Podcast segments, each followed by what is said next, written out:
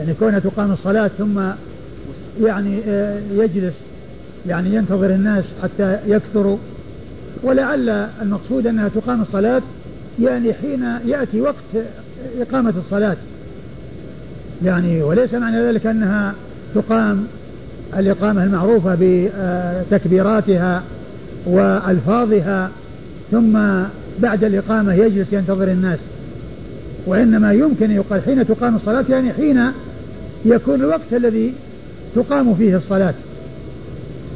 فالمقصود هو إقامتها والقيام لها وليس المقصود أنها ينادى لها ثم الرسول صلى الله عليه وسلم يترك الدخول في الصلاة لأنهم لأنهم قلة.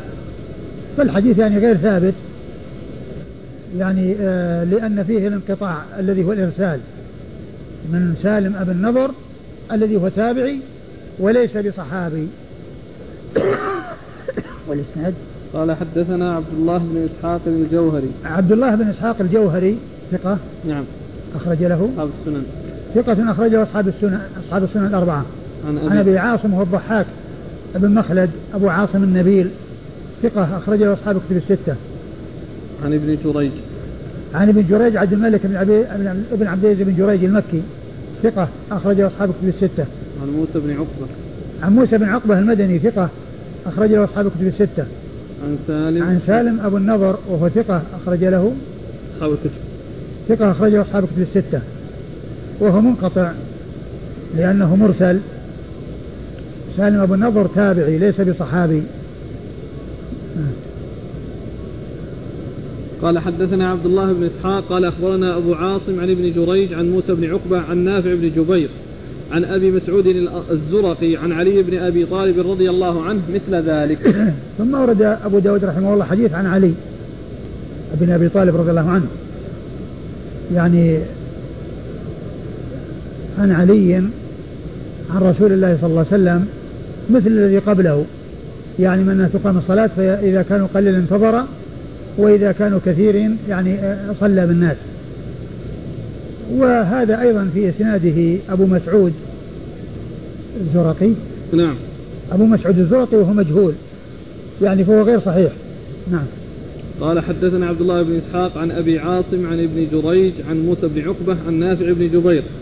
نافع بن جبير ثقة أخرج أصحاب كتب الستة.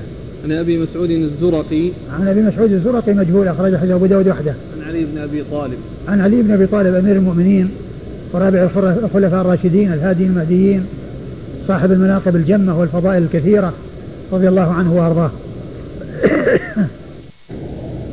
علي عليه السلام. أيه. هذه كلمة عليه السلام التي يتابعها بعد ذكر علي رضي الله عنه وذكر الحسن رضي الله عنه والحسين وفاطمة رضي الله تعالى عنهم وعن الصحابة أجمعين. يعني هذا يأتي في بعض الكتب. وقال عليه السلام ولا يأتي ذكر ذلك إلا عند ذكرهم. وليس هذا من عمل المؤلفين والمصنفين والرواة وإنما هذا من عمل نساخ الكتب. نساخ الكتب هم الذين يأتون بهذه الكلمات وبهذه الإضافات. وقد أشار إلى هذا الحافظ بن كثير في تفسيره عند قول الله عز وجل إن الله وملائكته يصلون على النبي يا أيها الذين آمنوا صلوا عليه وسلموا تسليما. قال يعني وقع يعني آه، آه، أنه عندما يذكر علي يقال عليه السلام. وهذا إنما هو من نساخ الكتب. إنما هو من نساخ الكتب. يأتون بعليه السلام أو كرم الله وجهه. وقال والأصل أن الصحابة رضي الله عنهم وأرضاهم يعاملون مع معاملة واحدة. فيقال رضي الله عنه. وهذا هو الذي درج عليه السلف. لأنه يترضى عن الصحابة ويترحم على من بعدهم وقد يترحم عليهم ويترضى عن من بعدهم لكن الذي غلب في الاستعمال أن الترضي يكون للصحابة والترحم يكون على من بعدهم. وهذا كما أشرت من عمل نساخ الكتب. قال رحمه الله تعالى باب في التشديد في ترك الجماعة. قال حدثنا أحمد بن يونس قال حدثنا زائدة قال حدثنا السائب بن حبيش عن عن معدان بن أبي طلحة اليعمري عن أبي الدرداء رضي الله عنه أنه قال سمعت رسول الله صلى الله عليه وآله وسلم يقول ما من ثلاثة في قرية ولا بدو لا تقام فيهم الصلاة إلا قد استحوذ عليهم الشيطان فعليك بالجماعة فإنما يأكل الذئب القاطية. قال زائدة قال السائب يعني بالجماعة الصلاة في الجماعة. ثم ورد أبو داود رحمه الله باب التشديد في ترك الجماعة. يعني أن الجماعة وهي الاتيان بالصلاة جماعة هذا أمر مطلوب. وهو واجب على الرجال ولا يجوز للرجال أن يصلوا فرادى أو أن يصلوا في بيوتهم وإنما عليهم أن يأتوا للمساجد ويصلون جماعة مع المسلمين في مساجدهم. وصلاة الجماعة واجبة. ومن العلماء من قال إنها شرط ولكن الصحيح ليست بشرط. لأن القول بأنها شرط معناه لو صلى وحده ما صحت صلاته. والصحيح أنها تصح صلاته. ولكنه يفوته خير كثير. ويأثم على ترك الواجب. ويأثم على ترك الواجب. وقد جاء أدلة كثيرة تدل على وجوب الجماعة. وأنها واجبة. وأن من تركها يأثم. وأنه لا يرخص لأحد في تركها إلا من كان معذورا بكونه مريضا لا يستطيع فهو معذور ولا يكلف الله نفسا إلا وسعها. لكن مع القدرة ومع الصحة والعافية فإنه يتعين على الإنسان أن يصلي وأن يأتي المسجد بل لو كان فيه نقص كأن يكون أعمى فإن العمى لا يمنع من الإتيان للمسجد وإنما الذي يمنع هو المرض الذي لا يستطيع الإنسان معه أن يأتي. وقد كان أصحاب رسول الله عليه الصلاة والسلام رضي الله عنهم وأرضاهم يصيب الواحد منهم المرض فلا تسمح نفسه أن يصلي في بيته بل يأتي وهو يهادى بين الرجلين حتى يقام في الصف. إذا الترجمة هي التشديد في ترك الجماعة.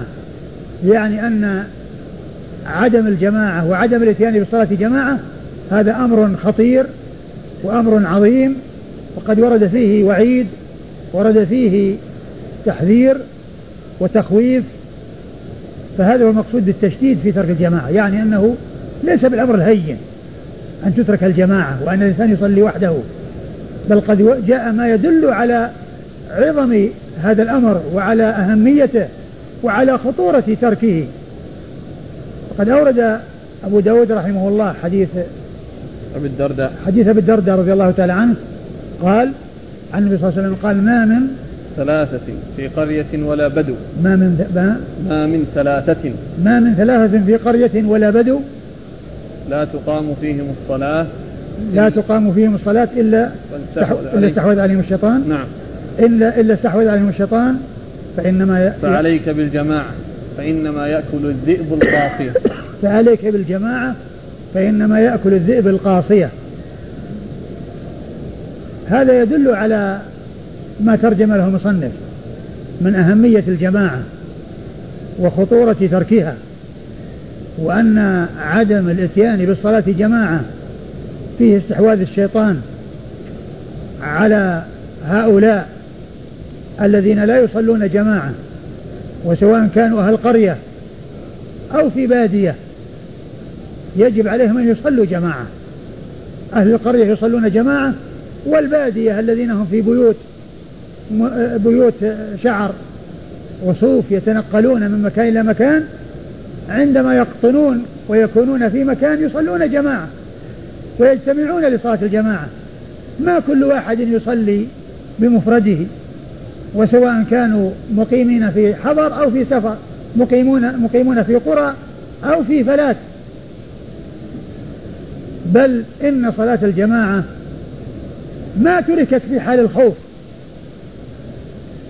حيث جاءت جاء الكتاب وجاءت السنة في أن الصلاة تقام جماعة وأن الإمام يقسم الجيش إلى مجموعتين. مجموعة تصلي في الأول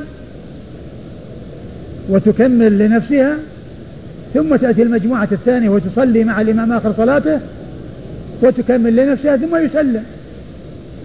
على وجوه كثيرة جاءت في صلاة الخوف إذا كان العدو في جهة القبلة وإذا كان في غير جهة القبلة.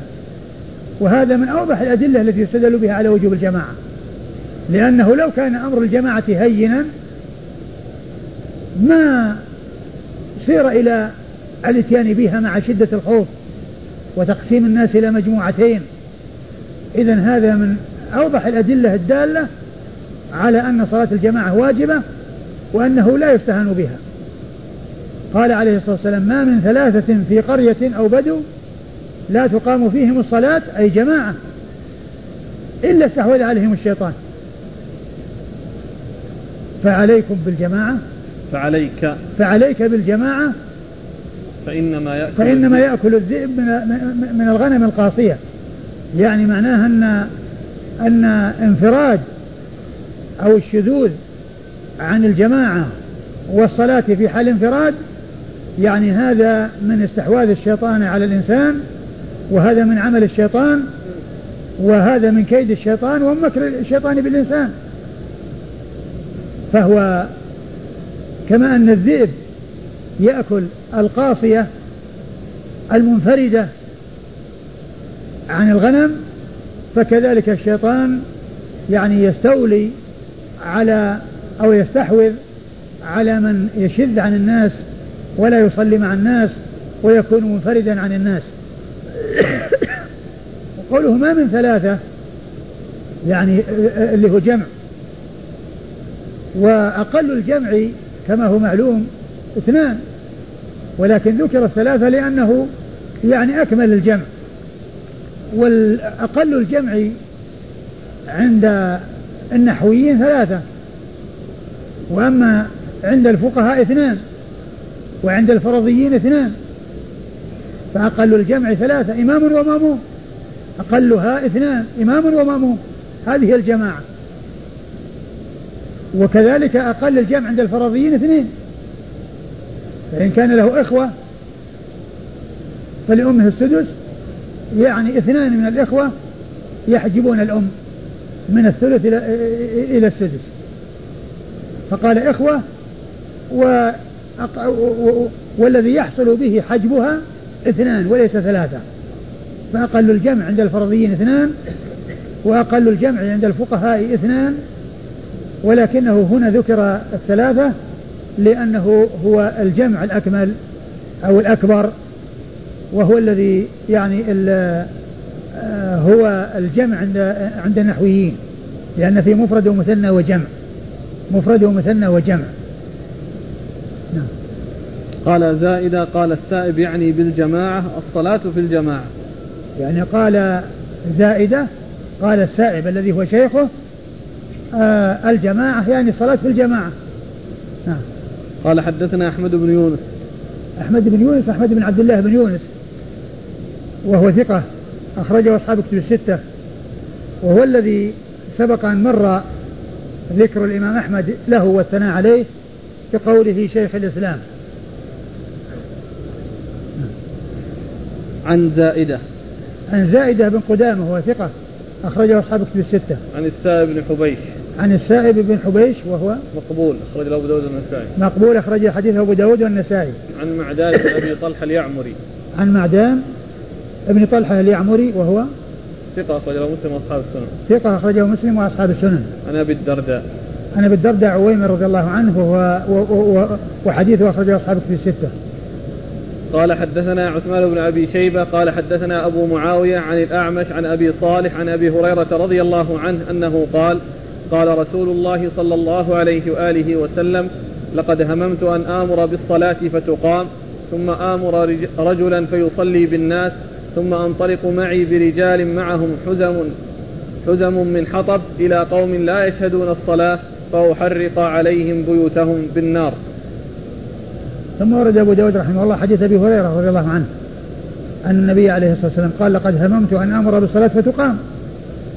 ثم يعني ثم ثم آمر رجلا فيصلي بالناس. ثم آمر رجلا فيصلي بالناس.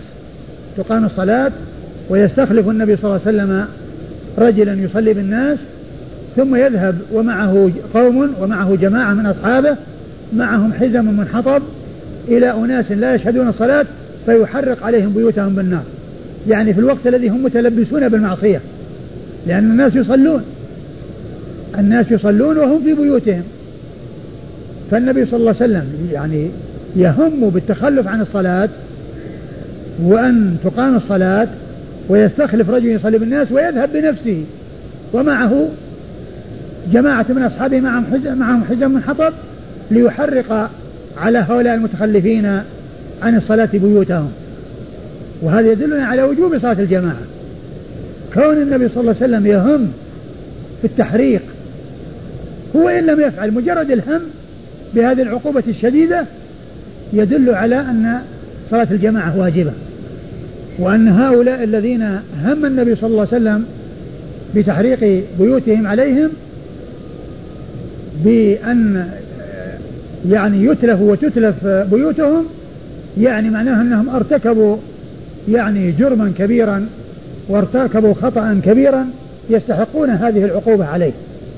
فمجرد همه عليه الصلاة والسلام وإخباره بهذا هذه العقوبة كاف في بيان وجوب صلاة الجماعة مع أن الجماعة جاء في وجوبها حديث كثيرة غير هذا الحديث.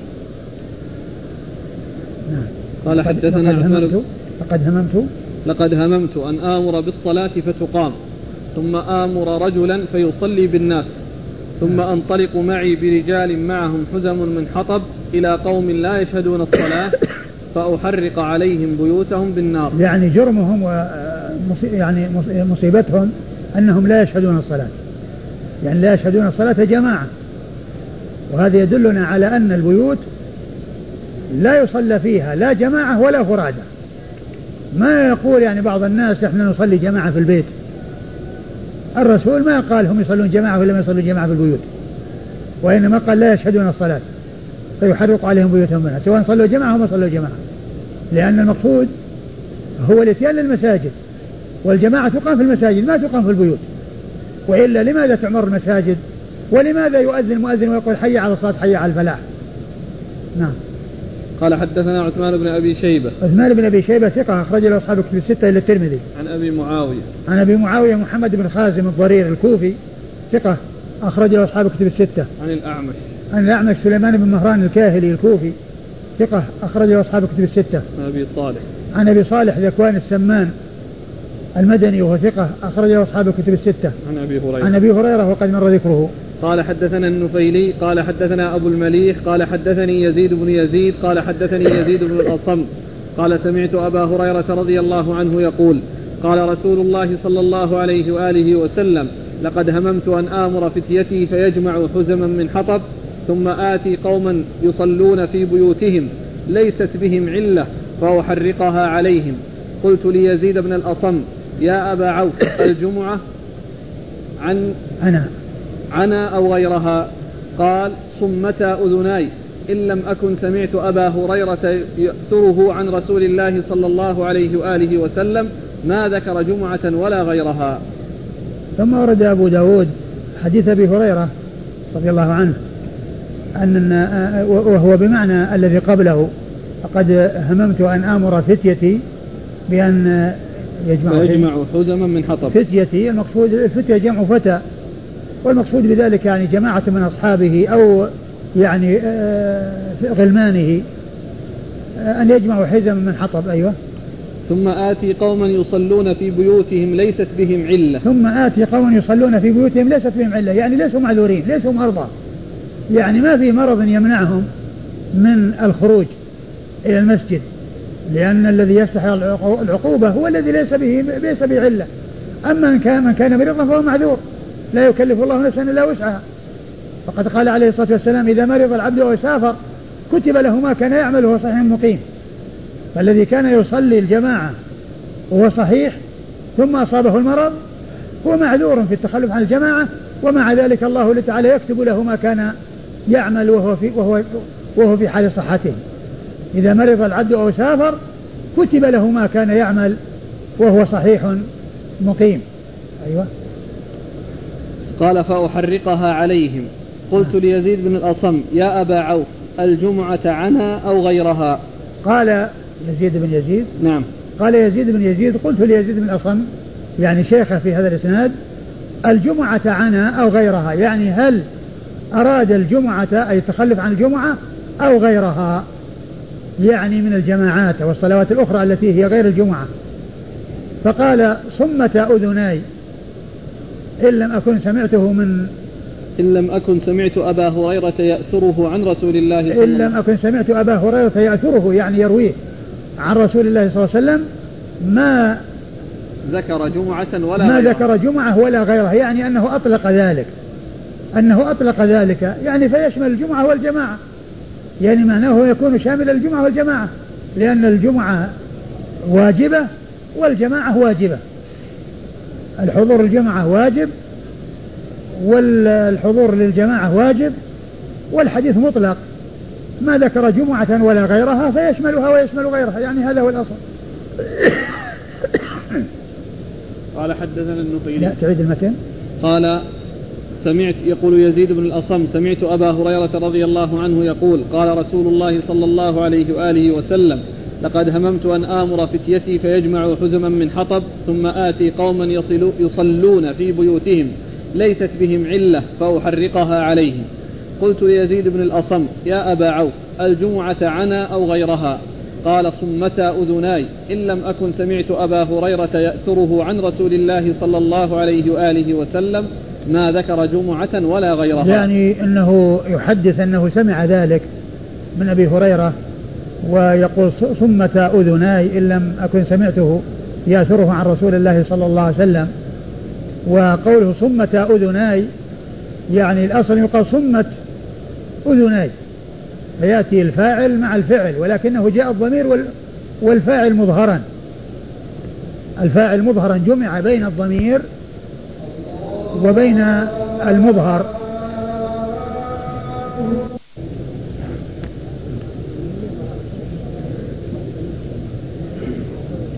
حديث البارحة؟ ها؟ نعيد حديث البارحة؟ بسم الله الرحمن الرحيم. الحمد لله رب العالمين. والصلاة والسلام على عبد الله ورسوله نبينا محمد وعلى آله وصحبه أجمعين. أما بعد قال الإمام أبو داود السجستاني رحمه الله تعالى تحت باب في التشديد في ترك الجماعة. قال حدثنا النخيلي قال حدثنا أبو المليح قال حدثني يزيد بن يزيد قال حدثني يزيد بن الأصم. قال سمعت أبا هريرة رضي الله عنه يقول قال رسول الله صلى الله عليه وآله وسلم لقد هممت أن آمر فتيتي فيجمعوا حزما من حطب ثم آتي قوما يصلون في بيوتهم ليست بهم علة فأحرقها عليهم. قلت ليزيد بن الأصم يا أبا عوف الجمعة عنا أو غيرها؟ قال صمتا أذناي؟ إن لم أكن سمعت أبا هريرة يذكره عن رسول الله صلى الله عليه وآله وسلم ما ذكر جمعة ولا غيرها. بسم الله الرحمن الرحيم. الحمد لله رب العالمين. وصلى الله وسلم وبارك على عبده ورسوله نبينا محمد وعلى آله وأصحابه أجمعين. أما بعد فقد سبق في الدرس الماضي بعض الأحاديث المتعلقة في هذه الترجمة وهي التشديد في ترك الجماعة. والتي مقتضاها ومؤداها إلى أن صلاة الجماعة واجبة وأن من تركها أو من لم يقوم بهذا الواجب فإنه آثم ويستحق العقوبة. و وقد مر حديث أبي هريرة رضي الله عنه الذي فيه أن النبي عليه الصلاة والسلام هم بأن يأمر رجلا فيؤم الناس ثم يأمر بحطب فيحطب ثم يأمر رجل فيصلي بالناس ثم يخالف إلى رجال لا يشهدون الصلاة فيحرق عليهم بيوتهم بالنار. وجرمهم الذي استحقوا في هذه العقوبة أنهم لا يشهدون الصلاة يعني لا يشهدون الصلاة جماعة. وهذا يدلنا على وجوب صلاة الجماعة. ومما يدل على وجوبها أن الله عز وجل آه، أمر نبيه بأن يصلي بالناس صلاة الخوف. وجاء عن النبي الكريم صلى الله عليه وسلم صلاة الخوف بصفات متعددة. وإذا كانت الجماعة لم تترك في حال الخوف فهذا يدلنا على وجوبها. وأيضا كون النبي صلى الله عليه وسلم هم بتحريق من تخلف. يدل على وجوبها. وأيضا كون النبي صلى الله عليه وسلم جاءه ابن مكتوم وكان أعمى وطلب منه أن يأذن له أن يصلي في بيته لأن له قائد لا يلائمه في المجيء إلى المسجد وقال له عليه الصلاة والسلام هل تسمع النداء؟ قال نعم. قال فأجب. وإذا كان النبي عليه الصلاة والسلام لم يرخص لرجل أعمى فهذا يدلنا على وجوب الجماعة. الحاصل أنه قد ورد أدلة متعددة تدل على وجوب الجماعة. ومن العلماء من قال إنها شرط. ومعنى هذا أن الإنسان لو صلى مفرد منفردا لم تصح صلاته. وهذا غير صحيح لأنه قد جاء ما يدل على أن صلاته صحيحة. وقد فاته خير كثير حيث قال عليه الصلاة والسلام صلاة الرجل صلاة الجماعة تفضل صلاة الفذ بسبع وعشرين درجة أو بخمسة وعشرين جزءا فهذا يدلنا على أن الصلاة صحيحة وأن صلاته صحيحة ولكن الذي ما صلى جماعة ترك أمرا واجبا عليه فيأثم لهذا الترك. ولهذا أبو داود رحمه الله عقد عقد الترجمة في قوله التشديد في ترك الجماعة يعني أن الأمر ليس بالهين والأمر خطير والأمر عظيم وصلاة الجماعة شأنها عظيم وقد ورد فيها نصوص متعددة تدل على وجوبها. وأورد أيضا أبو داود رحمه الله حديث أبي هريرة من طريق أخرى وفيه أن النبي عليه الصلاة والسلام قال لقد أمر هممت أن أمر فتيتي أن يجمعوا حزما من حطب ثم أخالف إلى أناس لا لا يشهدون الصلاة من غير علة يعني أنهم يتخلفون في بيوتهم ويصلون في بيوتهم ولم يكن هناك مرض يمنعهم ولم يكن هناك علة آه، تكون عائقة لهم وغير وغير متمكنين بسببها من أن يأتوا إلى المساجد. فهو كما دل عليه آه، يدل على ما دل عليه الطريقة السابقة التي فيها هم الرسول عليه الصلاة والسلام. وفيها زيادة أن ذلك من غير علة ومن المعلوم أن أن هذه الزيادة ومقتضاها لا شك فيه وسواء أتت أو لم تأتي لأن المكلف هو الذي قادر وأما من كان عاجزا فلا يكلف الله نفسا إلا وسعها.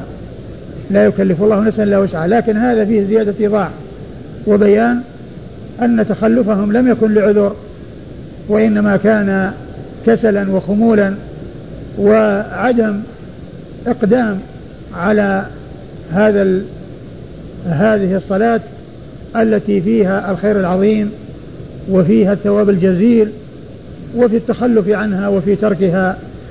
الإثم و والذي جاء عن النبي صلى الله عليه وسلم ما يدل على آه، خطورة ذلك وأنه ليس بالأمر الهين.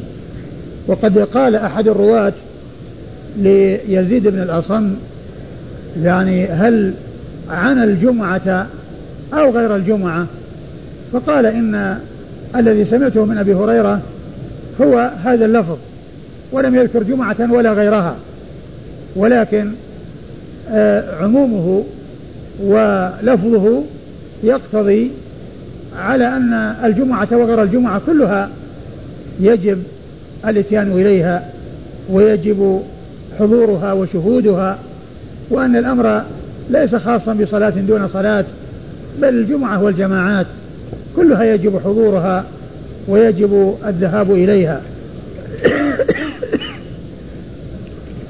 ولما سأله قال صمت أذناي. إن لم أكن سمعت أبا هريرة يأثر ذلك عن رسول الله عليه الصلاة والسلام. يعني يروي ذلك. وهذا يفيد التأكد من السماع. وأنه متحقق من السماع. وأنه بهذا اللفظ المطلق. الذي لا يختص بجمعة ولا بغير جمعة وإنما يشمل الصلوات كلها جمعة جمعة أو جماعات. وقوله صمت أذناي الأصل أن يقال صمت أذناي فيكون الفعل اسم ظاهر وهنا فيه الجمع بين الاسم الظاهر وبين الضمير. بين الاسم الظاهر وبين الضمير.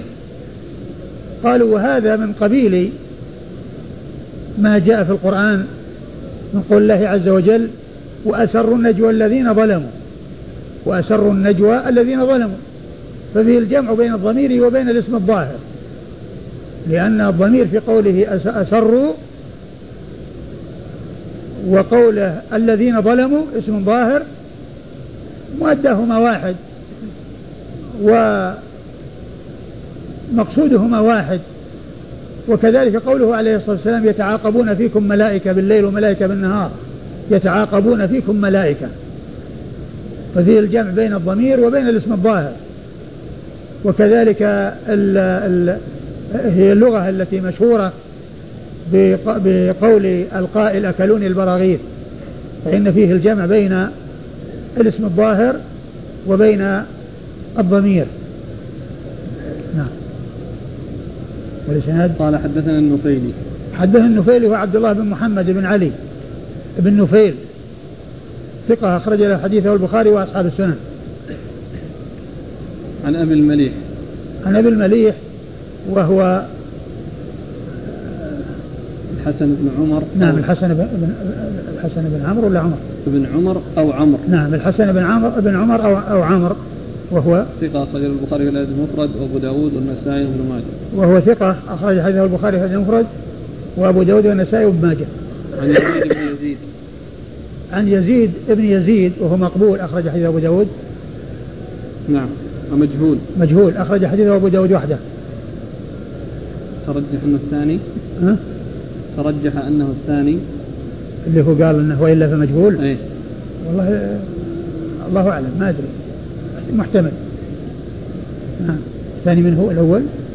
يزيد بن يزيد بن جابر الأزدي. يزيد يزيد بن يزيد بن جابر؟ إيه. الأزدي الدمشقي ثقة. نعم. على كل هو الاحتمال قائم ولكن الإشكال إذا كان بين ثقة وضعيف طبعا ال ال الخلاف يؤثر أو الاختلاف يؤثر أو الاحتمال يؤثر. لكن الحديث يعني كما هو معلوم يعني ما جاء من هذه الطريق وحدها بل جاء من من آه، من طرق ثابتة في الصحيحين ويعني وفي غيرها. ومن الحديث المتقدم حديث أبي هريرة الذي هو باللفظ الأول فهو يعني معناه ومقتضاه مطابق. يعني ما فيه إشكال يعني لأنه ما جاء بشيء جديد. نعم. وما فيه إلا بكلمة من غير علة ومن غير علة هي لو لم تأتي فهي مقصودة. لأن من كان مريضا فهو معذور. ولا يعني يهم بتحريق البيت على من تخلف وهو مريض وإنما يكون ذلك في حق من كان غير معذور. أما المعذور فله أن يصلي في بيته ولا إثم عليه بل إنه مأجور على ما كان يحصله وهو صحيح كما ثبت في صحيح البخاري عن النبي صلى الله عليه وسلم أنه قال إذا مرض العبد أو سافر كتب له ما كان يعمل وهو صحيح مقيم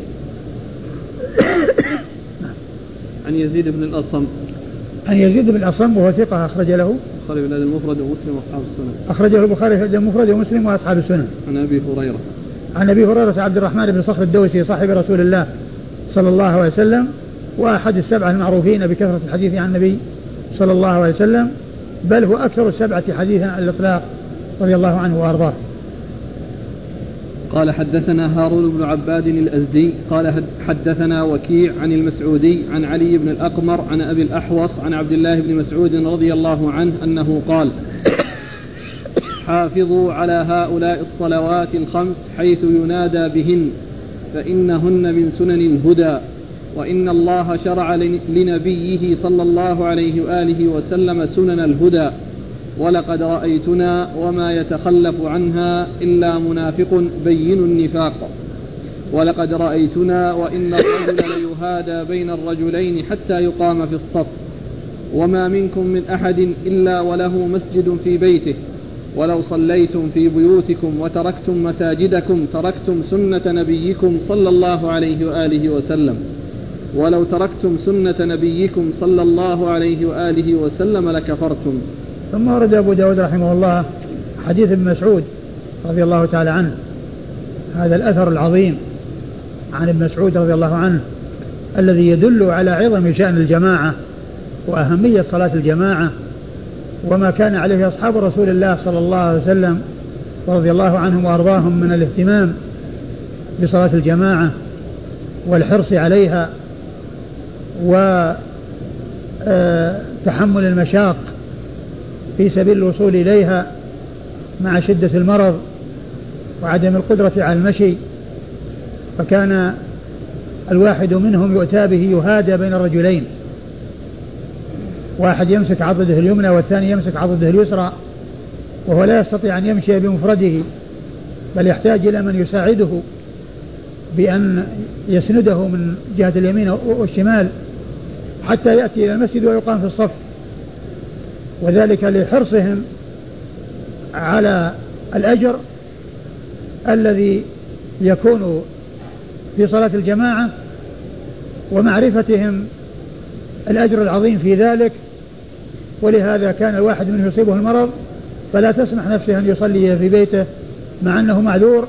ولو صلى في بيته فإنه يؤجر على ما كان يفعل في حال صحته وقبل مرضه من الذهاب إلى المسجد فالله تعالى يأجره على ذلك كما جاء في الحديث الذي أشرت إليه آنفا والذي هو في صحيح البخاري إذا مرض العبد وهو سافر كتب له ما كان يعمل وهو صحيح مقيم.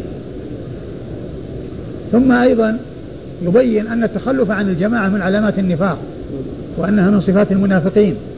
حيث قال ولقد رأيتنا وما يتخلف عنها إلا منافق معلوم النفاق. وقد جاء عن عبد الله بن عمر رضي الله تعالى عنهما أنه قال كنا إذا فقدنا الرجل في صلاة العشاء اتهمناه.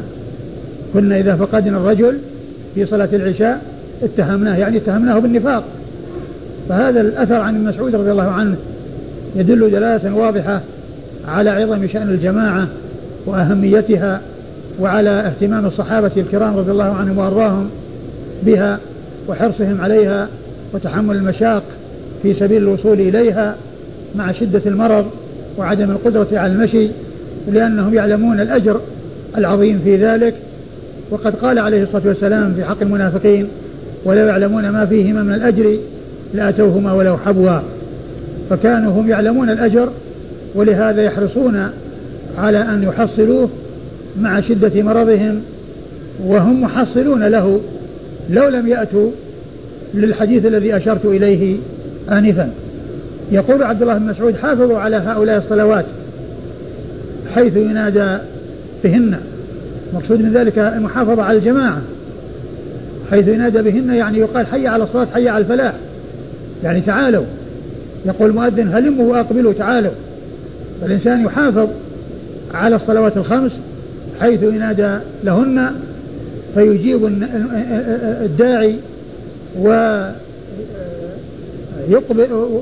ويترك يعني ما وراءه من أي شاغل ويتجه إلى الصلاة ويؤدي الصلاة جماعة مع المسلمين في المساجد لأن المساجد إنما بنيت لذلك ما بنيت للمباهاة أو للزينة أو لغير ذلك وإنما بنيت لعبادة الله عز وجل وذكره والصلاة والصلاة فيها وقراءة القرآن وما إلى ذلك مما فيه ذكر مما هو ذكر لله سبحانه وتعالى. حافظوا على هؤلاء الصلاة الخمس. نعم. حيث ينادى, ينادى بهن فإنهن من سنن الهدى. فإنهن من سنن الهدى. فإنهن من سنن الهدى يعني الصلوات الخمس. والذهاب إلى المساجد لأدائها هذه من سنن الهدى يعني من السنن والطرق والمناهج والتي جاءت عن الرسول صلى الله عليه وسلم.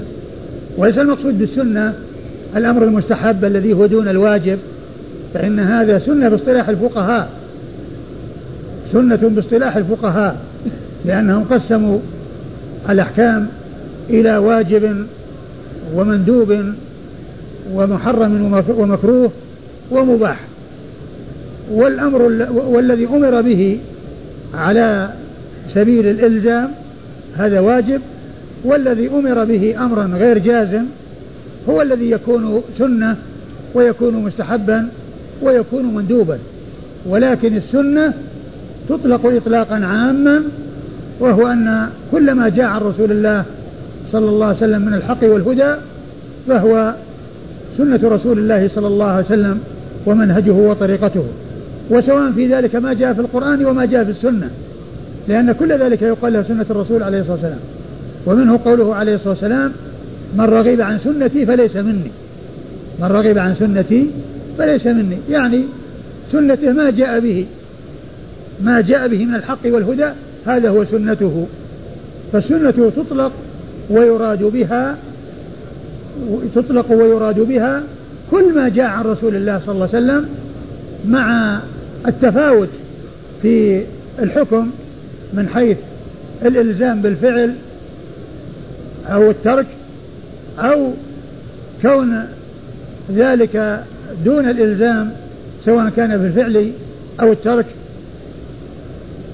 هذا كله يقال له سنة رسول الله صلى الله عليه وسلم.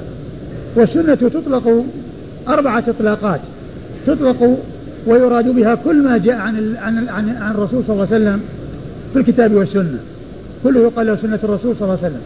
ومنه قوله من رغب عن سنتي فليس مني وكذلك قوله من سنن الهدى لأن المقصود بذلك ما جاء عن رسول الله وما كان من هدي رسول الله صلى الله عليه وسلم.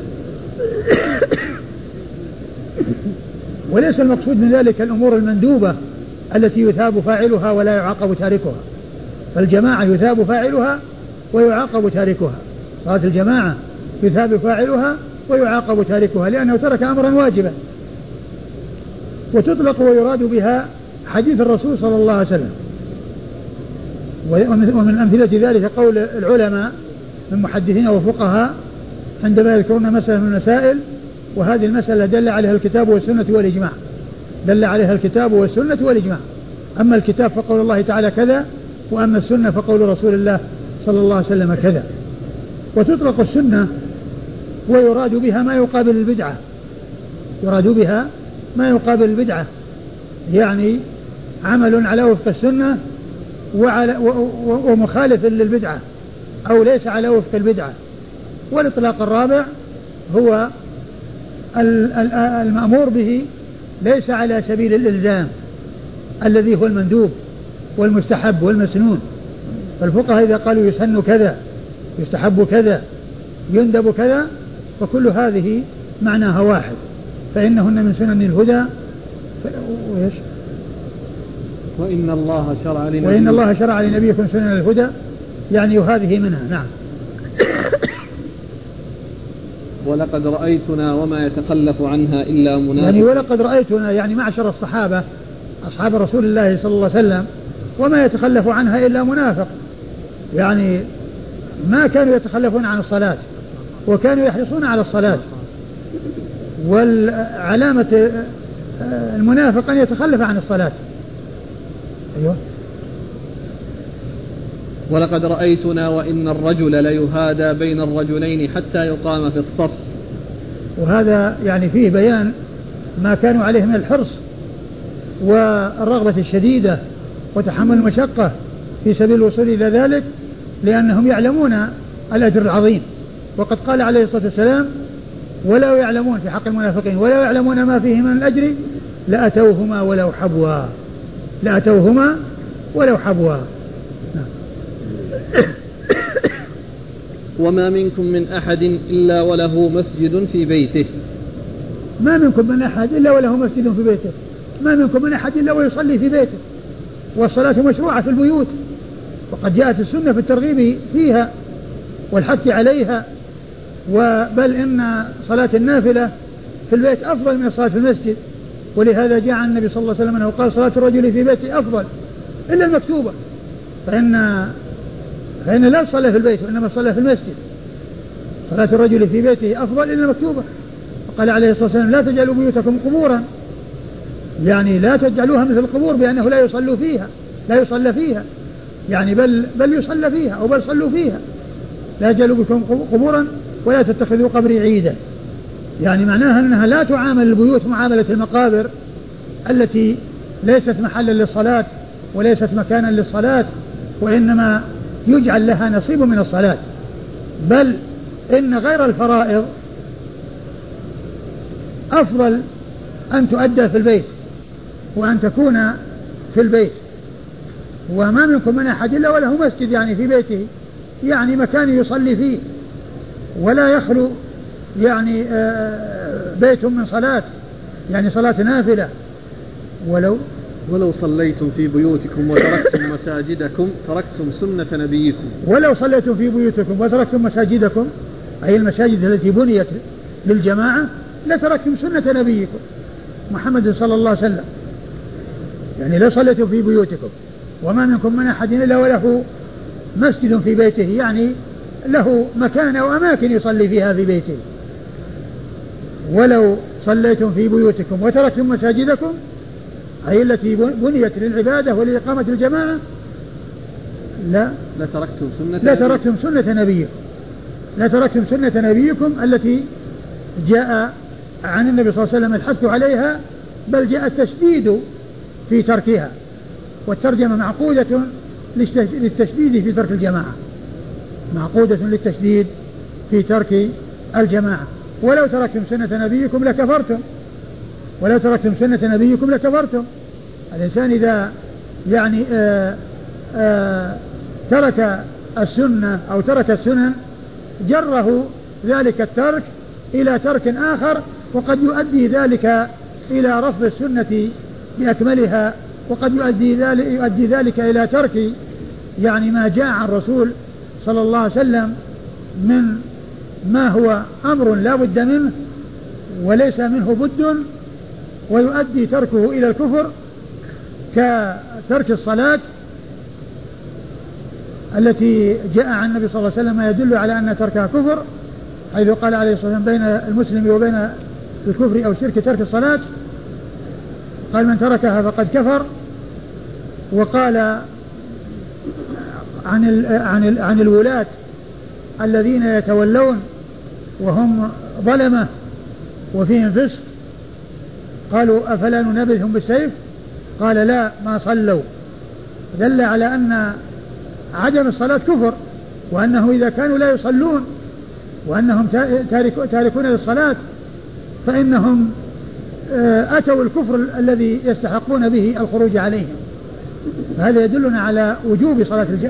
على على أن الصلاة أنها لازمة وأن تركها كفر أي الصلاة المفروضة ليس ترك الجماعة. الجماعة تركها معصية كبيرة وذنب كبير ولا يقال له كفر وإنما الكفر في ترك الصلاة يعني عدم الإتيان بها لا في المسجد ولا في البيت والعياذ بالله.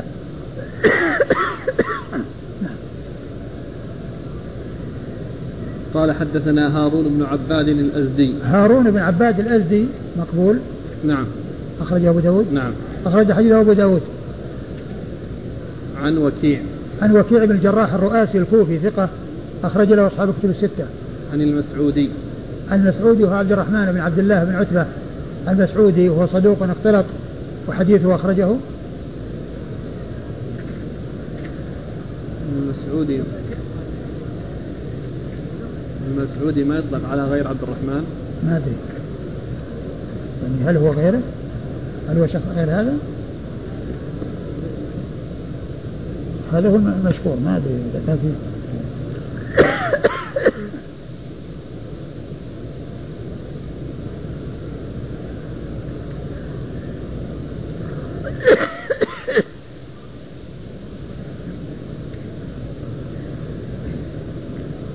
أخرج البخاري عبد الرحمن أخرج البخاري تعليقا وأصحاب السنن. البخاري تعليقا وأصحاب السنن. المسعودي عبد الرحمن بن عبد الله بن عتبة بن مسعود أخرج حديث البخاري تعليقا وأصحاب السنن. في غيره قال المسعودي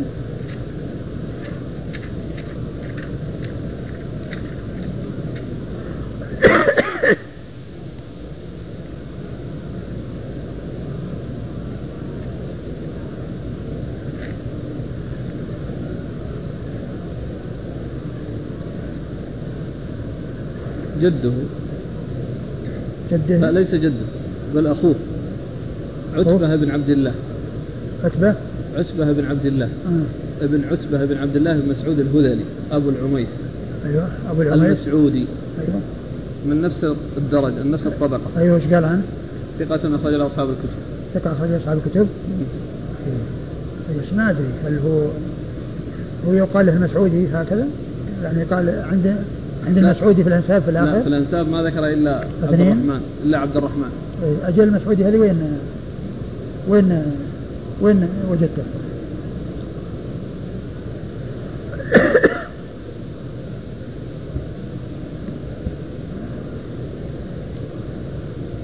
وهذاك أخرج له البخاري تعليقا وأصحاب السنن؟ نعم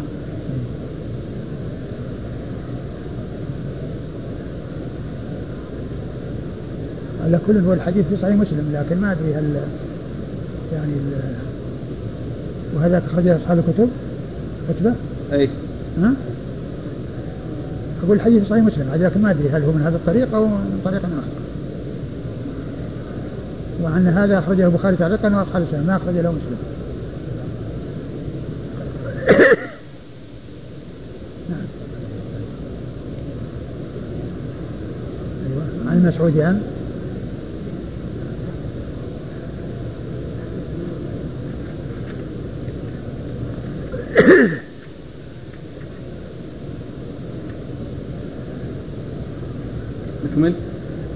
المسعودي عن عن عن علي بن الأقمر.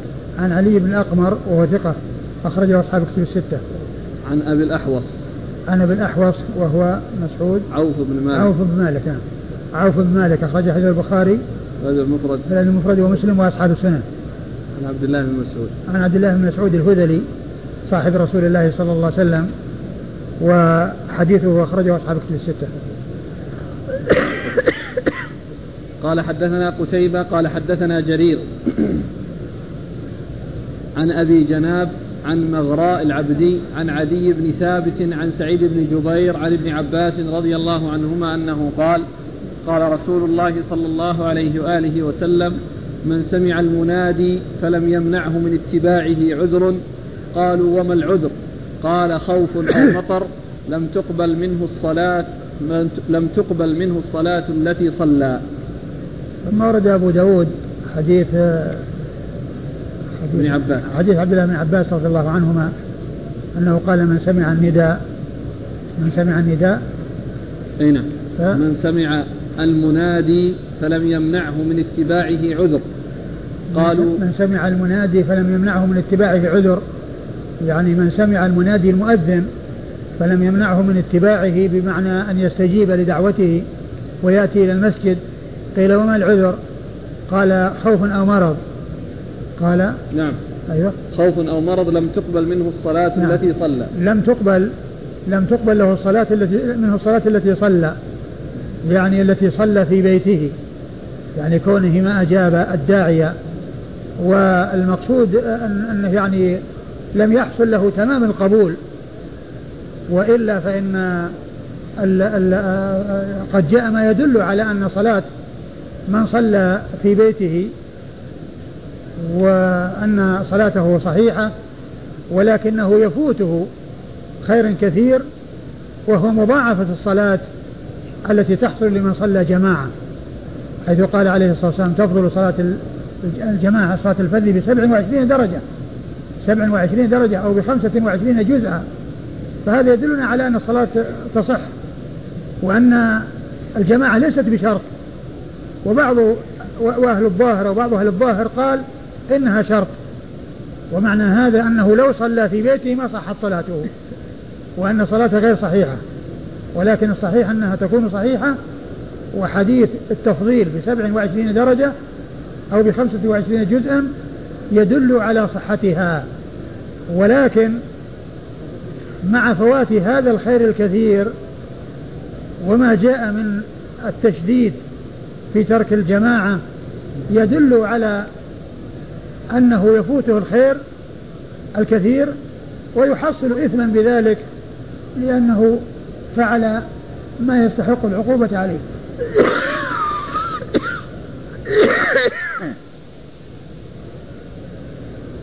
والحديث ورد من طريق أخرى من سمع النداء فلم يجب فلا صلاة له إلا من عذر.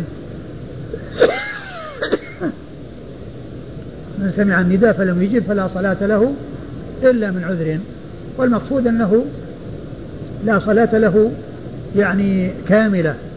وليس المقصود أنه أن صلاته وجودها كعدمها لأنه قد جاء ما يدل على أن صلاته تصح ولكنه يفوته خير كثير وثواب جزيل نعم قال حدثنا قتيبة قتيبة بن سعيد بن جميل بن طريف البغلاني ثقة أخرجه أصحاب كتب الستة. عن جرير. جرير بن عبد الحميد الكوفي الضبي ثقة أخرج له أصحاب كتب الستة. عن أبي جناب. عن أبي جناب وهو يحيى بن أبي حية. ها؟ يحيى يحيى بن أبي حية. يحيى بن أبي حية وهو ضعفوه لكثرة تدليسه. ضعفوه لكثرة تدليسه. أبو داود والترمذي وابن ماجه. أخرج حديث أبو داود والترمذي وابن ماجه. عن مغراء العبدي. عن مغراء العبدي وهو مقبول. مقبول. أخرج حديثه. البخاري في الأدب المفرد وأبو داود. أخرج حديثه. البخاري في الأدب المفرد وأبو داود. البخاري في الأدب المفرد وأبو داود. وأبو داود. نعم. عن عدي بن ثابت. عن عدي بن ثابت وهو ثقة أخرجه أصحاب الكتب الستة. عن سعيد بن جبير. عن سعيد بن جبير ثقة أخرجه أصحاب الكتب الستة. عن ابن عباس. عن ابن عباس عبد الله بن عباس بن عبد المطلب. ابن عم النبي صلى الله عليه وسلم وأحد العباد له الأربعة من أصحابه الكرام وأحد السبعة المعروفين بكثرة الحديث عن النبي صلى الله عليه وسلم. قال أبو داود روى عن مغراء أبو إسحاق. قال أبو داود روى عن مغراء أبو إسحاق. أبو إسحاق هو السبيعي. نعم. قال حدث وأبو إسحاق السبيعي عمرو عمرو بن عبد الله الهمداني ثقة. أخرجه أصحاب كتب الستة العذر الشيخ ابن عباس؟ ها؟ العذر الذي فسر العذر ابن عباس هو السؤال من هو من الذي قام العذر؟ قالوا وما العذر؟ أيوه قال خوف أو مطر عن ابن عباس إيش قال؟ إيه سعيد بن جبير عن ابن عباس قال قال رسول الله صلى الله عليه وسلم من سمع المنادي فلم يمنعه من اتباعه عذر. قالوا وما العذر؟ قال خوف أو مطر لم تقبل منه الصلاة التي صلى. له يعني اللفظ يعني كان كان من الرسول صلى الله عليه وسلم. يعني لكن الذي جاء يعني من طريق صحيحة وثابتة من سمع النداء فلم يجب فلا صلاة له إلا من عذر. بدون بدون تفسير العذر. ومعلوم أن العذر يعني آه، آه، الإنسان الذي يصلي في بيته معذور يعني آه، غير مؤاخذ وصلاته صحيحة بل هو يحصل الأجر الذي كان يحصله لما كان صحيحا. قال حدثنا سليمان بن حرب قال حدثنا حماد بن زيد عن عاصم بن بهدلة عن أبي رزين عن ابن أم مكتوم رضي الله عنه أنه سأل النبي صلى الله عليه وآله وسلم فقال يا رسول الله إني رجل ضرير البصر شاسع الدار ولي قائد لا يلائمني فهل لي رخصة أن أن أصلي في بيتي؟ قال هل تسمع الندى؟ قال نعم. قال لا أجد لك رخصة.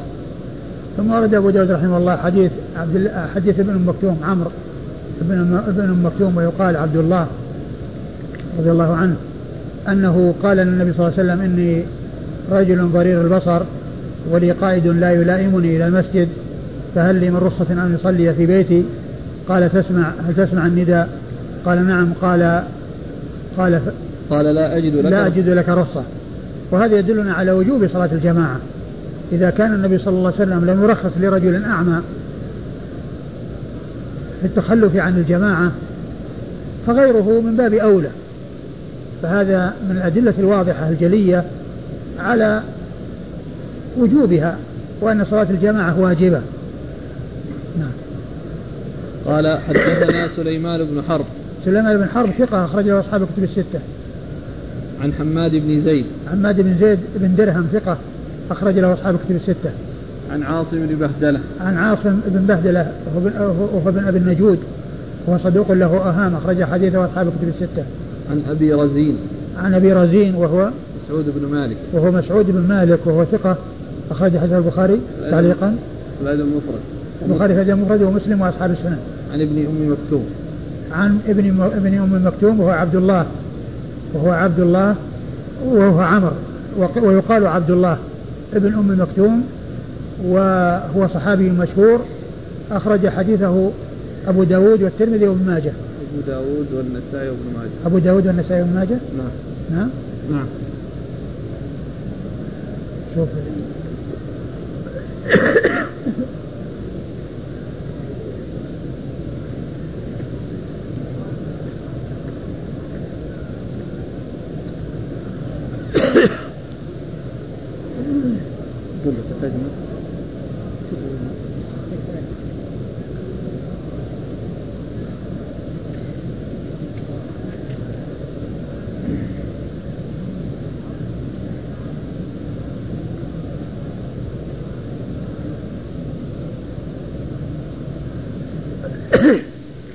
عمرو في عمرو أيوه حطه في عمرو بن زايد. عمرو عمرو بن زايد نعم. أبو داود والنسائي وابن ماجه. آه، أخرج حديث أبو داود والنسائي, والنسائي وابن ماجه.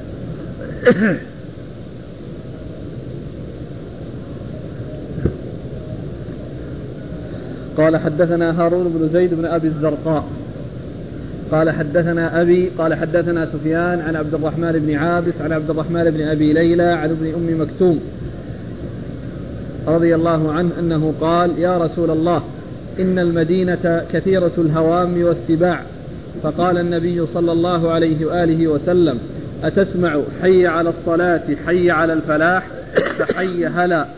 قال أبو داود وكذا رواه القاسم الجرمي عن سفيان ليس في حديثه حي هلا. ثم ورد أبو داود حديث عبد الله حديث عمرو بن ابن مكتوم رضي الله عنه من طريق أخرى. وفيه أنه آه، استأذن النبي صلى الله عليه وسلم في أن يصلي في بيته والنبي عليه الصلاة والسلام قال هل تسمع النداء؟ هل تسمع حي على الصلاة حي على الفلاح؟ قال نعم. قال فحي هلا. يعني فأقبل إذا سمعت النداء. وقوله حي على الصلاة حي على الفلاح يعني المقصود به الأذان ولكن نص على هاتين الجملتين لأنه لأنهما هما المقصودتان في في الإعلام وفي طلب الحضور إلى المسجد وما عدا ذلك ذكر لله سبحانه وتعالى. ما عدا هاتين الجملتين ذكر لله. وأما هذا فهو نداء وهذا هو مقصود الأذان. أو المقصود بالأذان هو حي على الصلاة حي على الفلاح. وما سوى ذلك هو ذكر لله عز وجل يسبقه ويلحقه. وإلا فإن مقصودا من الأذان هو حي على الصلاة حي على الفلاح. ولهذا اقتصر عليهما رسول الله صلى الله عليه وسلم بقوله هل تسمع حي على الصلاة؟ يعني تسمع النداء. هل تسمع النداء الذي يقول فيه المنادي حي على الصلاة حي على الفلاح؟ قال نعم قال فحي هلا يعني أجب يعني معناه ما في رخصة. وهو من أوضح الأدلة الدالة على وجوب صلاة الجماعة. قال حدثنا هارون بن زيد بن أبي الزرقاء. هارون بن زيد بن أبي الزرقاء وهو صدوق أخرجه أبو داود النسائي. صدوق أخرجه أبو داود النسائي. عن أبيه وهو ثقة أخرجه أبو داود النسائي. عن سفيان عن سفيان وهو الثوري ثقة أخرجه أصحاب في الستة. عن عبد الرحمن بن عابس. عن عبد الرحمن بن عابس وهو ثقة أخرج له. البخاري ومسلم وأبو داود النسائي بن ماجه كلهم إلا الترمذي. وهو ثقة أخرجه أصحاب الكتب الستة إلا الترمذي.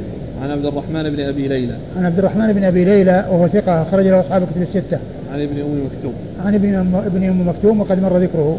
قال أبو داود كذا رواه القاسم الجرمي عن سفيان ليس في حديثه حي هلا. ثم قال كذا رواه القاسم الجرمي وهو القاسم بن يزيد الجرمي وهو ثقة أخرج حديثه أخرج حديثه النسائي وحده.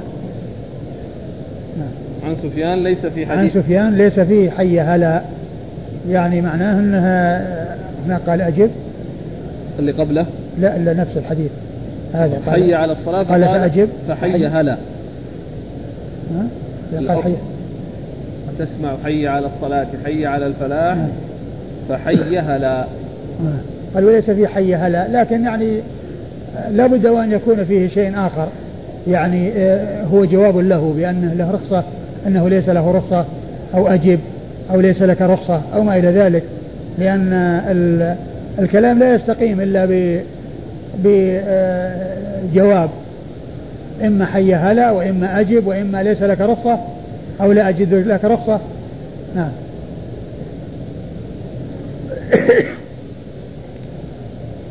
قال رحمه الله تعالى باب في فضل صلاة الجماعة.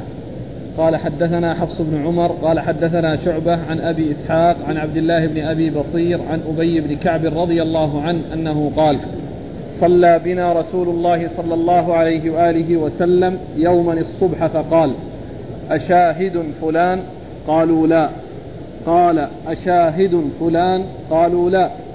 قال إن هاتين الصلاتين أثقل الصلوات على المنافقين. ولو تعلمون ما فيهما لأتيتم لأتيتموهما ولو حبوا على الركب. وإن الصف الأول على مثل الصف الملائكة. ولو علمتم ما فضيلته لابتدرتموه. وإن صلاة الرجل مع الرجل أذكى من صلاته وحده. وصلاته مع الرجلين أذكى من صلاته مع الرجل. وما كثر فهو أحب إلى الله تعالى. ثم ورد أبو داود رحمه الله الترجمة هي باب فضل صلاة الجماعة. يعني بيان يعني عظيم فضلها وعظم أجرها وكثرة ثوابها وجزيل الثواب عليها. يعني فهو بيان بعض ما ورد من النصوص في بيان فضل الجماعة. وقد أورد أبو داود حديث أبي. حديث أبي بن كعب رضي الله عنه. قال صلى بنا رسول الله صلى الله عليه وآله وسلم يوما الصبح فقال أشاهد فلان. قال صلى بنا رسول صلى الله عليه وسلم يوما الصبح فقال أشاهد فلان؟ قالوا لا. قال أشاهد فلان؟ قالوا لا. وهذا يعني يدل على يعني جواز مثل هذا العمل وهو يعني النداء أو ذكر أسماء. يعني في صلاة الصبح من أجل يعني حفز الناس على الحضور وحثهم على الحضور وكون الواحد منهم يعني يحذر من التخلف حتى لا ينادى به ولا يكون موجودا. فهذا الذي جاء عن رسول الله صلى الله عليه وسلم يدل على جواز مثل ذلك وهو موجود في بعض البلاد يعني ينادون بعد صلاة الفجر بأسماء كبيرة من أهل الحي وفي ذلك تشجيع وحث على حضور الجماعة وعلى شهود الصلاة. نعم. قال إن هاتين الصلاتين أثقل الصلوات على المنافقين. قال إن هاتين الصلاتين يعني صلاة الفجر والعشاء. وذلك أن الصلاتين يعني تكتنفان الليل. هذه في أوله وهذه في آخره. الأولى التي العشاء حيث يكون الناس كدحوا في أعمالهم في النهار وتعبوا وهم بحاجة إلى الراحة والنوم. ولهذا جاء أن كان يكره النوم قبلها والحديث بعدها لأن النوم قبلها يؤدي إلى فوات العشاء. وصلاة الفجر لأنها تكون في الوقت الذي طاب فيه الفراش ولذ فيه النوم. ولهذا جاء في أذان الصبح الصلاة خير من النوم. يعني هذا الذي لذ لكم وطاب لكم وأنتم مطمئنون إليه ومرتاحون فيه ما تدعون إليه خير مما أنتم فيه. الصلاة خير من النوم. هذا الذي تدعون إليه خير مما أنتم فيه. فهاتان الصلاتان أثقل الصلاة على المنافقين. وقوله أثقل يعني أنها كلها ثقيلة. ولكن هاتان الصلاتان أثقل من غيرهما. أيوة. ولو تعلمون ما فيهما لأتيتموهما ولو حبوا على الركب. ولو تعلمون ما فيهما لأتيتموهما ولو حبوا على الركب. ولو حبوا على الركب. وق- وقد جاء يعني في حديث أبي هريرة يعني آه، أثقل الصلاة عن منافقين صلاة العشاء وصلاة الفجر. ولو يعلمون ما فيه من أجل لأتوهما ولو حبوا. ولو يعلمون ما فيه من أجلي لأتوهما ولو حبوا. وقال والذي نفسي بيده لو يعلم أحدهم أنه يجد عرقا ثمينا أو مرمتين حسنتين لشهد العشاء. لو كان في لحم يوزع في المسجد لجاء من همه الدنيا وليس همه الآخرة إلى المسجد من أن من أجل أن يحصل الأكل ومن أجل أن يحصل الطعام. ولو كان يعلم ما فيها من الأجر لأتى ولو حبوا ولو يعلمون ما فيه من الأجر لأتوهما ولو حبوا قوله ولو حبوا حبوا هذه خبر لكان المحذوفة هي واسمها. يعني لأن كان أحيانا تحدث مع اسمها لدلالة المقام أو السياق على ذلك. يعني ولو كان الإتيان حوا يعني ولو حوا يعني ولو كان الإتيان حوا ولو كان الإتيان إليهما حوا فحذف حذفت كان وحذف اسمها وبقي الخبر وبقي الخبر. وإن الصف الأول على مثل صف الملائكة. وإن الصف الأول على مثل صف الملائكة. يعني الصف الأول يعني له الفضيلة والملائكة تصف عند الله عز وجل صفوفا فالصف الذي يكون من الملائكة أولا مثله هذا الصف الذي يكون في المسجد. يعني هذا في يعني بالنسبة للملائكة والقرب من الله عز وجل وهذا فيه ال- ال- ال- المبادرة إلى الصف الأول وتحصيل الفضيلة فيه. وقد جاء النبي صلى الله عليه وسلم يعني ما يدل على فضله كما في هذا الحديث وجاء أيضا لو يعلم الناس ما في النداء والصف الأول ثم لم يجدوا إلا أن يستهموا عليه لاستهموا عليه. ولو علمتم ما فضيلته لابتدرتموه.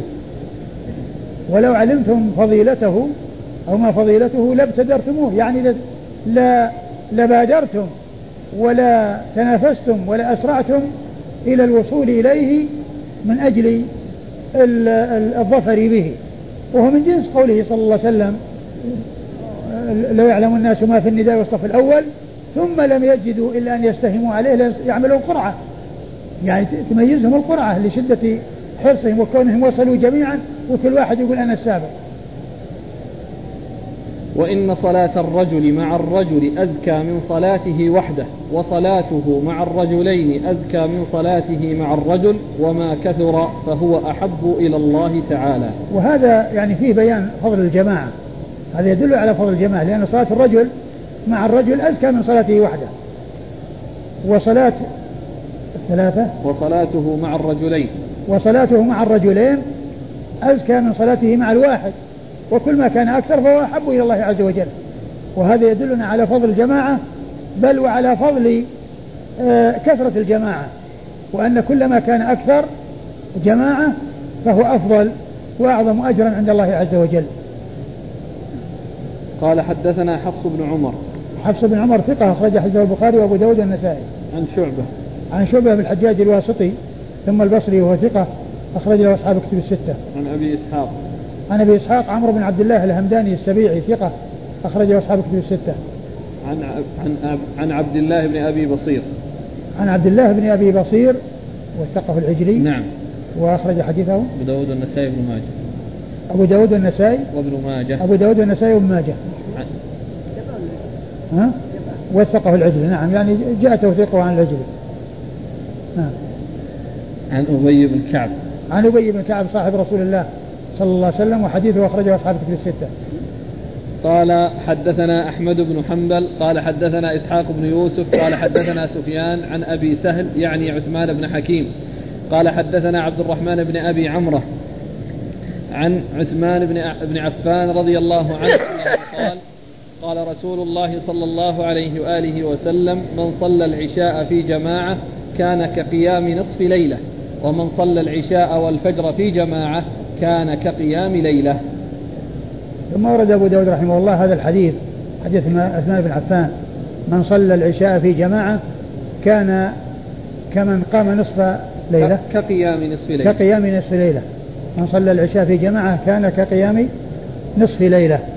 يعني معناه أن الإنسان يؤجر على ذلك بأن يكون له قيام نصف ليلة. هذا يدل على فضل صلاة الجماعة يعني العشاء. ومن صلى الصبح ومن صلى العشاء والفجر. ومن صلى العشاء والفجر كان في جماعة. في جماعة كان كان كقيام ليلة. كقيام ليلة. يعني معناه أنه إذا صلى العشاء في جماعة كان له نصف ليلة. وإذا صلى الفجر في جماعة كان له نصف ليلة. وإذا صلاهما في جماعة كان كقيام ليلة. يعني فمن صلى هاتين الصلاتين فكأنما صلى المسافة التي بينهما وله قيام ليلة. وهذا يدلنا على فضل صلاة الجماعة بل على فضل هاتين الصلاتين وهما صلاة العشاء وصلاة الفجر وأن من صلاهما في جماعة كان كان له قيام ليلة ومن صلى واحدة منهما جماعة كان له نصف قيام ليلة. وهو دال على فضل صلاة الجماعة. بل على فضل هاتين الصلاتين وهما صلاة العشاء وهما صلاة العشاء وصلاة الفجر. نعم. قال حدثنا أحمد بن حنبل. أحمد بن حنبل أحمد بن محمد بن حنبل الإمام المشهور أحد أصحاب المذاهب الأربعة المشهورة من مذاهب أهل السنة وحديثه أخرجه أصحاب الكتب الستة. عن إسحاق بن يوسف. عن إسحاق بن يوسف الأزرق وهو ثقة أخرج له أصحاب الكتب الستة. عن سفيان. عن سفيان الثوري مر ذكره. عن أبي سهل يعني عثمان بن حكيم. عن أبي سهل يعني عثمان بن حكيم وهو ثقة أخرج حديث البخاري. تعليقا. تعليقا ومسلم وأصحاب السنة. عن عبد الرحمن بن أبي عمرة. عن عبد الرحمن بن أبي عمرة وهو ولد في عهد النبي صلى الله عليه وسلم وقال ابن أبي حاتم ليست له صحبة. أيوه. أخرج له أصحاب الكتب. أخرج له أصحاب الكتب الستة. نعم. عن عثمان. عن عثمان بن عفان أمير المؤمنين وثالث الخلفاء الراشدين الهادي المهديين صاحب المناقب الجمة والفضائل الكثيرة رضي الله تعالى عنه وأرضاه. والله تعالى أعلم وصلى الله وسلم وبارك على عبده ورسوله نبينا محمد وعلى آله وأصحابه أجمعين. ونتوقف عن التدريس إلى يوم الاثنين إن شاء الله.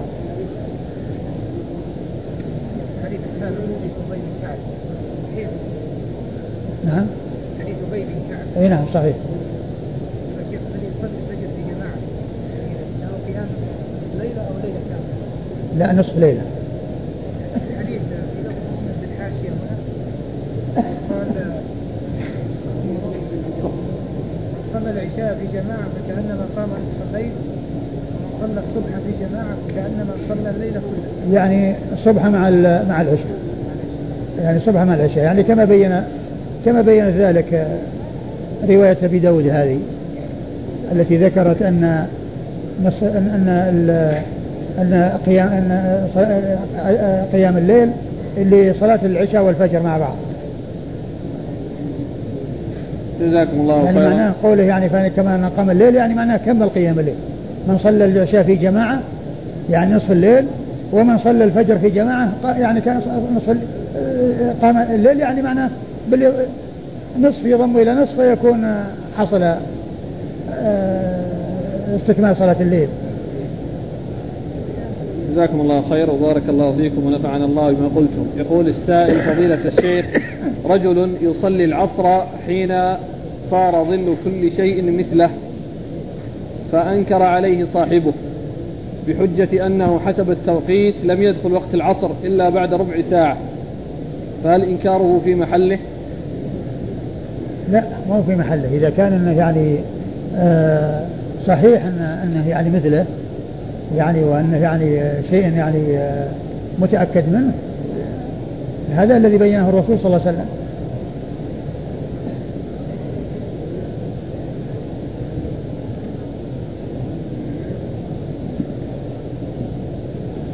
هل في هذا البيت تشبيه لله عز وجل؟ حين قال جرير في مدح عمر بن عبد العزيز رحمه الله جاء الخلافة إذ كانت له قدرا. كما أتى ربه موسى على قدر. تشبيه؟ أي ما في تشبيه. أقول ما في تشبيه. يعني يعني آه، موسى جاء إلى الله عز وجل قدر وهذا جاء له كل شيء بقضاء وقدر. يعني ما ما فيه يعني ما في تشبيه. تشبيه لا ليس هناك تشبيه. أي تشبيه في هذا رجل قبل امرأته في نهار رمضان ولم يخرج منه شيء لكن امرأته خرج منها فهل عليها كفارة وقضاء ذلك اليوم؟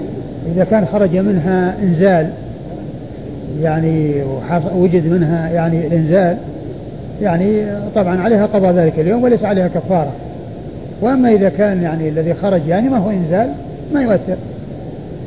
إذا كان ما هو خروج يعني يعني آه، شيء بشهوة وبلذة فإنه هذا لا يعتبر إنزالا وإنما هذا شيء يعني آه، لا يترتب عليه غسل وإنما هو يعني شيء آه، نجس يغسل ويتوضأ منه. وأما يعني الذي يوجب الغسل فليس هذا منه إلا إذا كان يعني الذي هو خروج الشيء بشهوة. والله تعالى أعلم وصلى الله وسلم وبارك على عبده ورسوله نبينا محمد وعلى آله وأصحابه أجمعين. بسم الله الرحمن الرحيم. الحمد لله رب العالمين والصلاة والسلام على عبد الله ورسوله نبينا محمد وعلى آله وصحبه أجمعين. أما بعد قال الإمام أبو داود قال الإمام أبو داود السجستاني رحمه الله تعالى باب ما جاء في فضل المشي إلى الصلاة. قال حدثنا مسدد قال حدثنا يحيى عن ابن أبي ذئب عن عبد الرحمن بن مهران عن عبد الرحمن بن سعد عن أبي هريرة رضي الله عنه عن النبي صلى الله عليه وآله وسلم أنه قال الأبعد فالأبعد من المسجد أعظم أجرا. بسم الله الرحمن الرحيم. الحمد لله رب العالمين وصلى الله وسلم وبارك على عبده ورسوله نبينا محمد وعلى آله وأصحابه أجمعين. أما بعد يقول الإمام أبو داود السجستاني رحمه الله تعالى باب ما جاء نعم في فضل في فضل المشي إلى الصلاة. نعم. باب ما جاء في فضل المشي إلى الصلاة. أي في فضل المشي إلى الصلاة في المساجد. و وذلك يتعلق بأداء صلاة الجماعة في المساجد مع المسلمين. وفي ذلك فضل عظيم والمشي إليها فيه رفع الدرجات وحط الخطايا. وقد ورد في ذلك أحاديث عن رسول الله صلى الله عليه وسلم تدل على فضل الذهاب إلى المساجد وأداء الصلاة في المساجد. وذلك أن المؤذن عندما يؤذن يقول حي على الصلاة حي على الفلاح. يعني تعالوا هلموا وأقبلوا. فالذي يجيب الدعوة ويجيب النداء ويذهب إلى المسجد يكتب الله له بذهابه إلى المسجد ورجوعه من المسجد إلى بيته حسنات ويحط عنه خطايا. و وإذا كان وانتظاره الصلاة هو في صلاة. ما دام ينتظر الصلاة. وقد أورد أبو داود رحمه الله عدة حديث منها حديث أبي هريرة رضي الله عنه أن النبي صلى الله عليه وسلم قال الأبعد فالأبعد. الأبعد فالأبعد. من المسجد. من المسجد أكثر أجرا. أعظم. أعظم أجرا. يعني أنه كلما كان الإنسان أبعد عن المسجد تكثر خطواته في الذهاب والإياب وكل خطوة يخطوها الإنسان يكون له يرفع له بها درجة ويحط عنها خطيئة عنه بها خطيئة. وكلما زادت الخطى زاد الثواب وزاد الأجر. ولهذا قال الأبعد فالأبعد من المسجد أعظم أجرا يعني كلما كان أبعد أبعد من المسجد ومشى إلى المسجد ليؤدي الصلاة فإنه يكون أعظم أجرا. لأن كل خطوة يخطوها الإنسان في ذهابه إلى المسجد يرفع له بها درجة ويحط عنه خطيئة وكذلك في رجوعه من المسجد إلى بيته في الذهاب والإياب. وعلى هذا فهذا يدل على فضل المشي إلى المساجد وعلى أن كثرة الخطى إلى المساجد فيها كثرة الثواب وزيادة الثواب عند الله عز وجل. ولهذا قال الأبعد فالأبعد من المسجد أعظم أجرا. كلما كان أبعد يكون أعظم أجرا ممن كان أقرب منه لأن الخطوات تتفاوت في البعد عن المسجد والقرب من المسجد. وكلما زادت الخطى زادت زاد رفعة الدرجات وكذلك زاد حط الخطايا ومحو السيئات. نعم. قال حدثنا مسدد. مسدد بن مسرهد البصري ثقة. أخرج حديث البخاري وأبو داود والترمذي والنسائي. عن يحيى. يحيى هو بن سعيد القطان البصري ثقة أخرج له أصحاب كتب الستة. عن ابن أبي ذئب. عن ابن أبي ذئب وهو محمد بن عبد الرحمن بن المغيرة بن أبي ذئب.